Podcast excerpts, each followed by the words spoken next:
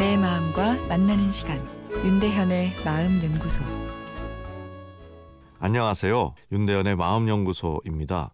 오늘은 청취자께서 어, 보내오신 사연인데요. 저희 어머니는 가상의 제3자가 안 좋은 상황을 조종하고 있다는 망상증을 앓고 있습니다. 증상을 알아온 지 30년 이상 되었고요. 일반적인 상식으로는 도저히 이해할 수 없는 행동을 하시기 때문에 저도 언니도 소진 상태입니다. 아프니까 저러시겠지. 머리로는 이해하지만 막상 엄마가 이상한 말씀이나 행동을 하시면 엄마에게 격렬한 분노를 표출하고 맙니다. 약만으로도 호전될 수 있다고 들었는데 아, 설득으로 병원을 갈 수 없으니 어떻게 해야 할지 모르겠어요. 방법이 없을까요? 이 정신건강의학과의 어려운 점이 오늘 사연의 어머님 같이 망상으로 약물 치료를 꼭 받아야 하는 증상을 가진 환자분이 스스로 병원에 갈 의지가 없다는 것입니다. 자신이 병이 있다는 인식이 없기 때문인데요.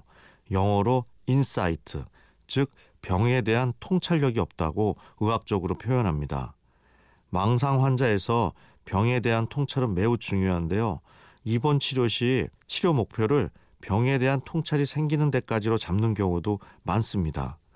자신이 믿고 있던 망상이 사실이 아닐 수도 있겠네. 그래서 계속 약을 먹어야겠다.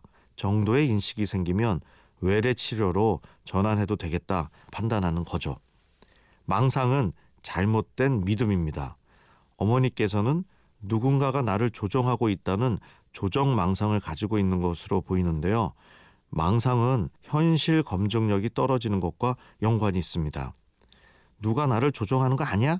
라는 느낌은 누구나 받을 수 있지만 정상적인 뇌에선 그것은 사실이 아니야 판단하고 접어버리는 건데요. 어, 그런데 이 과정에 문제가 생기면 그 느낌을 진짜 신호로 받아들이고 주변의 여러 현상을 왜곡하여 받아들이게 됩니다. TV 프로그램의 아나운서 멘트가 마치 나를 잘 아는 사람이 나에게 무언가를 지시하는 것으로 들릴 수도 있는 거죠. 정신과 약물의 부작용에 대한 어, 염려가 많은데 효과도 효과지만 부작용에 있어 매우 안전한 편안한 약물들이 개발되어 있습니다. 가족이 먼저 정신건강의학과 전문의를 찾아가셔서 어머니가 치료를 받을 수 있는 전략을 함께 세우실 필요가 있습니다. 망상은 가족들의 심리적인 도움만으론 치료가 어렵습니다.